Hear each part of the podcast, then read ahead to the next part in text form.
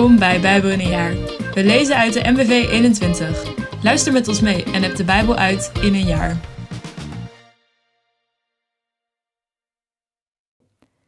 Een hele goede morgen, ik ben Josephine. Het is vandaag 15 mei en we gaan vandaag weer een stukje de Bijbel lezen. Ik bid dat je hart open mag staan en dat de woorden je mogen raken. We lezen Psalm 61, vers 1 tot met 18, Rechters 20, en Rechters 21 tot met vers 25 en Johannes 8 vers 31 tot met 59. Psalm 61 vers 1 tot met 8. Voor de koorleider bij snarenspel van David. Hoor, o God, mijn smeken, sla acht op mijn gebed. Van het einde der aarde roep ik u aan, want mijn hart bezwijkt. Breng mij op de rots hoog boven mij. U bent altijd mijn schuilplaats geweest, een toren te sterk voor de vijand. Laat mij altijd wonen in uw tent, veilig verscholen onder uw vleugels. Selah. U hoort mijn gelofte, God, u beloont wie uw naam vereren. Voeg dagen toe aan de dagen van de koning, dat zijn jaren duren van geslacht op geslacht. Wil zijn troon altijd beschermen, God, laat de trouw en liefde over hem waken. Dan zal ik uw naam voor altijd bezingen en mijn gelofte volbrengen, dag na dag. Rechters 20. Gibea en Benjamin gestraft. Uit heel Israël, van Dan tot Beersheba en zelfs uit Gilead, kwamen de Israëlieten naar Mispa, om zich daar voor de Heer te verzamelen. Deze vergadering van het volk van God, 400.000 man die de wapens konden hanteren, werden geleid door de aanvoerders van het volk, de hoofden van de stammen van Israël. Het bleef in Benjamin niet onopgemerkt dat de andere Israëlieten naar Mispa waren gekomen. De Israëlieten vroegen: Wie kan ons vertellen hoe dit misdrijf heeft plaatsgevonden.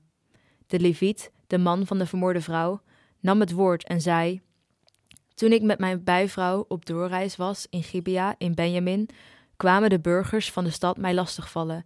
Ze liepen s'nachts te hoop bij het huis waar we onderdak hadden gekregen. Mij bedreigden ze met de dood, en mijn vrouw hebben ze zo gruwelijk verkracht dat ze het niet heeft overleefd. Ik heb haar lichaam in stukken gesneden en die naar alle delen van het gebied van Israël gestuurd, om te laten zien dat er een misdaad is begaan die voor Israël geldt als een schandelijk en ontoelaatbaar vergrijp. U bent hier bijeengekomen, Israëlieten, om gezamenlijk te beslissen wat er moet gebeuren. Hierop stond het hele volk als één man op en verklaarde: Niemand van ons gaat terug naar zijn tent of huis. We zullen Gibea niet ongemoeid laten. Door loting zullen tien op de honderd van elke stam van Israël worden aangewezen, ofwel honderd op de duizend of duizend op de tienduizend. Die moeten proviand bijeenbrengen voor het leger dat in Gibea de schanddaad zal vergelden die de inwoners ervan in Israël hebben begaan. Zo sloten de Israëlieten zich aan één om als één man tegen Gibea op te trekken. De stammen van Israël stuurden boden uit die in heel Benjamin moesten vragen: hoe heeft er bij u zo'n misdaad kunnen plaatsvinden?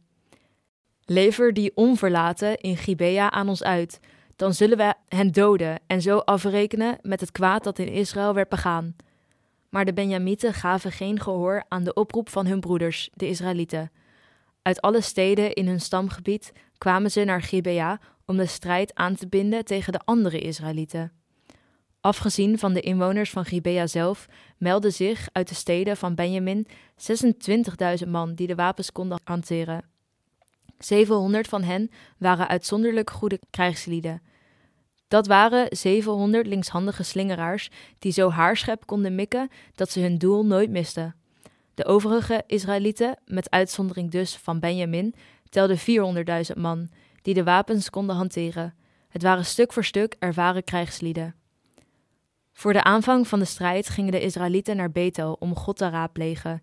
Wie van ons moet als eerste oprukken tegen de Benjaminieten? vroegen ze. Juda, antwoordde de Heer. De volgende morgen vroeg sloegen de Israëlieten hun kamp op bij Gibea. Ze rukten uit tegen de Benjamieten en stelden zich in slagorde op om de stad aan te vallen. Het leger van Benjamin deed een uitval vanuit de stad en doodde die dag 22.000 man van Israëls leger.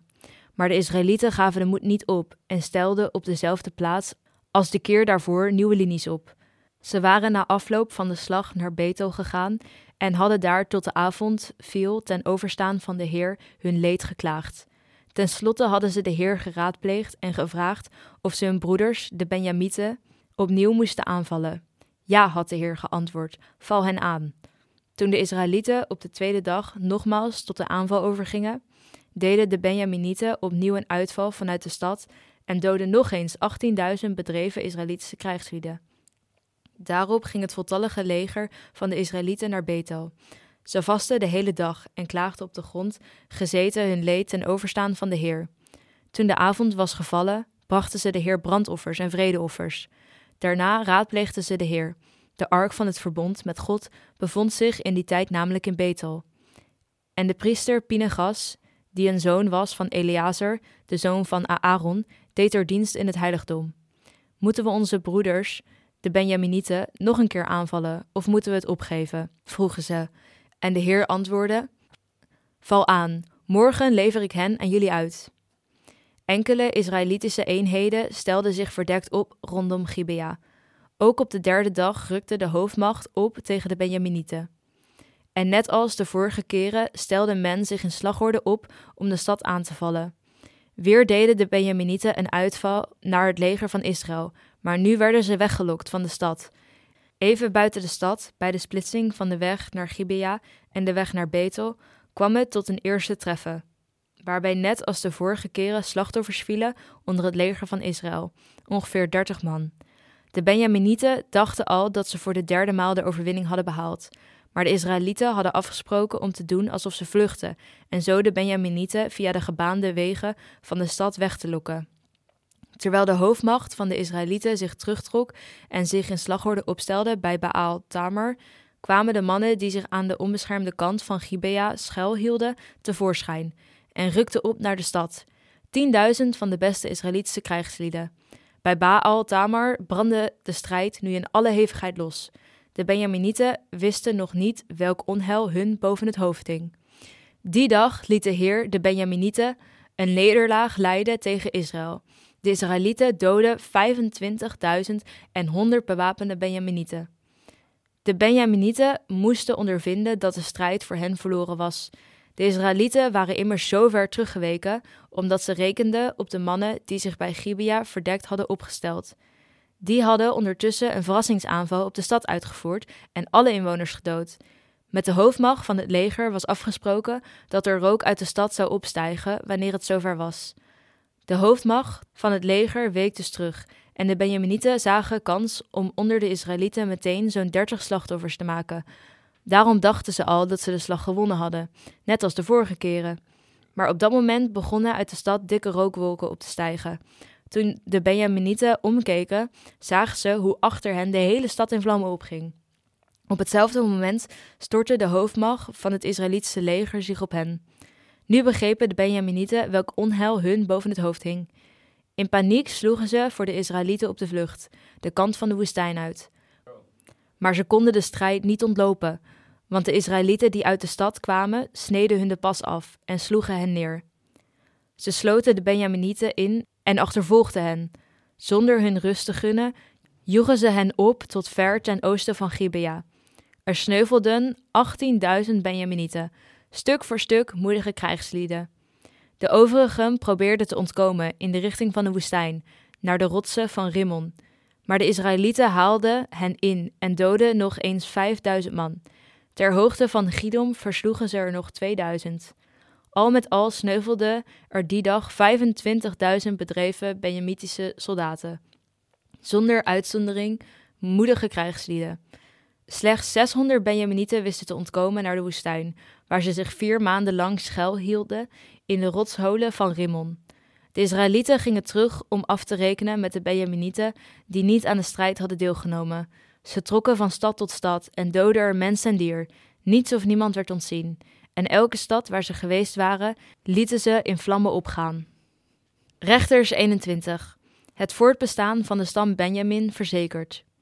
De Israëlieten hadden in Mispa gezworen dat niemand van hen zijn dochter aan een Benjaminiet tot vrouw zou geven.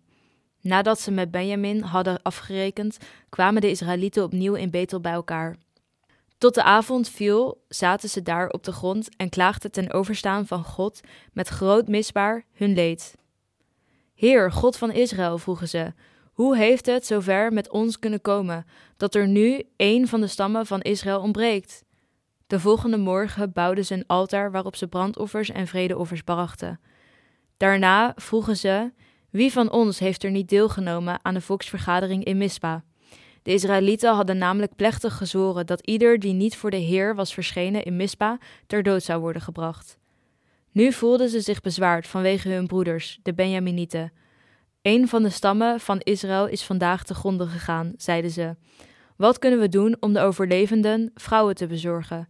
We hebben immers bij de Heer gezworen dat wij hun onze dochters niet tot vrouw zouden geven. Vandaar de vraag wie van hen er niet aan de volksvergadering in Mispa had deelgenomen. Het bleek dat er uit Jabes in Gilead niemand op de afgesproken plek van de Heer was verschenen. Toen de strijders zich meldden, was er niemand uit Jabes bij.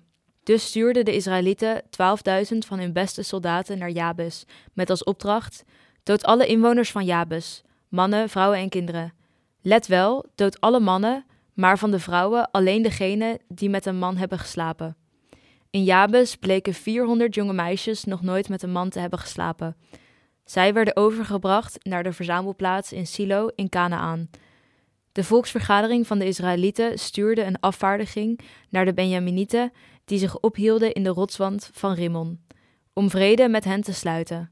Daarop keerden de Benjaminieten terug en de Israëlieten gaven hun de vrouwen uit Jabes die ze in leven hadden gelaten, maar er waren er niet genoeg voor allemaal.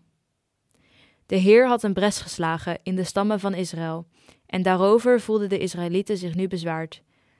Daarom vroegen de leiders van de volksvergadering: Wat kunnen we doen om de overlevenden van de stam Benjamin vrouwen te bezorgen, nu al hun vrouwen zijn gedood? Het grondgebied van Benjamin moet kunnen overgaan op een volgende generatie, want er mag geen enkele stam van Israël verloren gaan. Maar wij kunnen hun onze dochters niet tot vrouw geven, want we hebben onder elkaar een vloek afgeroepen over ieder die een vrouw geeft aan een Benjaminiet. Toen dachten ze aan het feest ter ere van de Heer, dat elk jaar in Silo werd gevierd. Silo ligt ten noorden van Betel en ten zuiden van Lebona, iets ten oosten van de weg van Betel naar Sichem. En ze raden de Benjaminieten aan: Ga naar Silo en houd u daar in de wijngaarden verborgen, tot u de meisjes uit de stad in rijdansen naar buiten ziet komen. Kom dan tevoorschijn en roof voor ieder van u een meisje om als vrouw mee te nemen naar uw eigen stamgebied. Wanneer hun vaders of broers zich bij ons komen beklagen, zullen we zeggen: Wees zo goed hen aan ons af te staan. Niet iedereen heeft in de strijd een vrouw kunnen bemachtigen. En tenslotte hebt u hun, uw dochters, niet vrijwillig tot vrouw gegeven, dus u treft geen schuld. De Benjaminieten deden wat hun was aangeraden.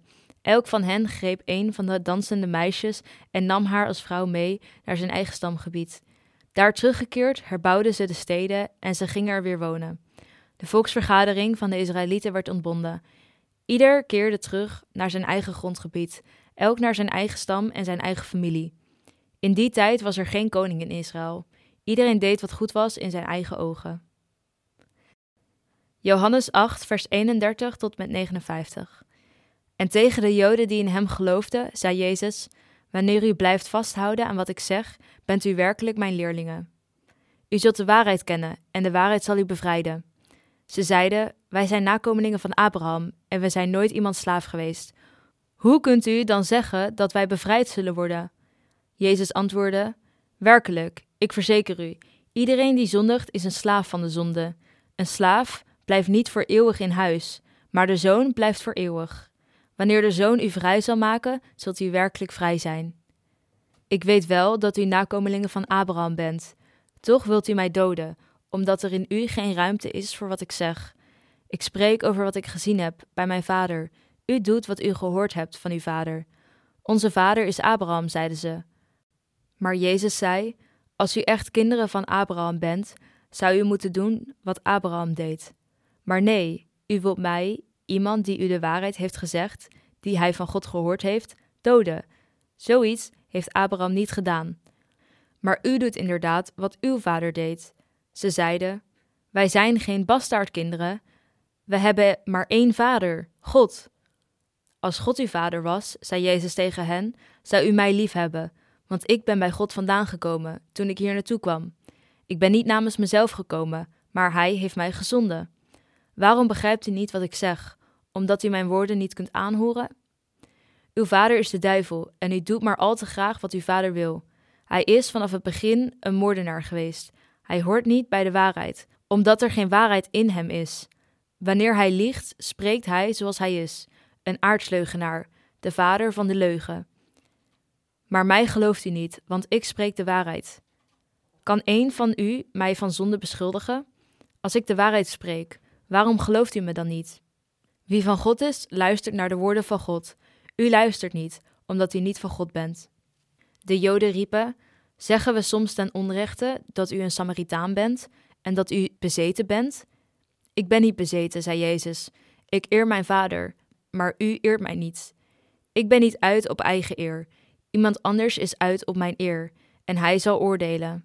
Werkelijk, ik verzeker u, als iemand mijn woord bezwaart, zal hij de dood nooit zien. Toen zeiden de Joden: Nu weten we zeker dat u bezeten bent. Abraham is gestorven en de profeten ook, en u zegt: Wie mijn woord bewaart, zal de dood nooit ervaren. Bent u soms meer dan onze vader Abraham, die gestorven is? Ook de profeten zijn gestorven. Wie denkt u wel niet dat u bent? Jezus antwoordde: Wanneer ik mezelf zou eren, zou mijn eer niets betekenen. Maar het is de Vader die mij eert, de Vader van wie u zegt dat Hij onze God is, hoewel u Hem niet kent. Ik ken Hem. Als ik zou zeggen dat ik Hem niet ken, zou ik een leugenaar zijn, net als u, maar ik ken Hem wel, en ik bewaar Zijn woord. Abraham, uw vader, verheugde zich op de dag van mijn komst, en toen hij die zag, schonk dat hem vreugde. De Joden zeiden: U bent nog geen vijftig en u zou Abraham gezien hebben? Werkelijk, ik verzeker u, antwoordde Jezus, ik ben van voor de tijd dat Abraham er was. Toen raapten ze stenen op om naar hem te gooien, maar Jezus wist onopgemerkt uit de tempel te ontkomen. Dankjewel voor het luisteren allemaal. Ik vind het zo mooi hoe in vers 36 wordt gezegd dat als Jezus ons vrijmaakt, we werkelijk vrij zullen zijn. Ehm, en we mogen in Jezus vrij leven. Ik hoop dat je dat mag onthouden. Nog een hele fijne dag. Tot morgen.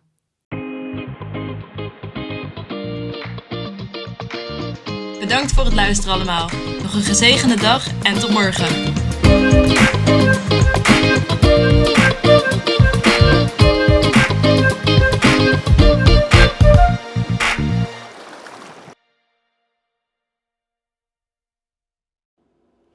Met dank aan het Nederlands-Vlaams Bijbelgenootschap voor het gebruik van de MBV 21.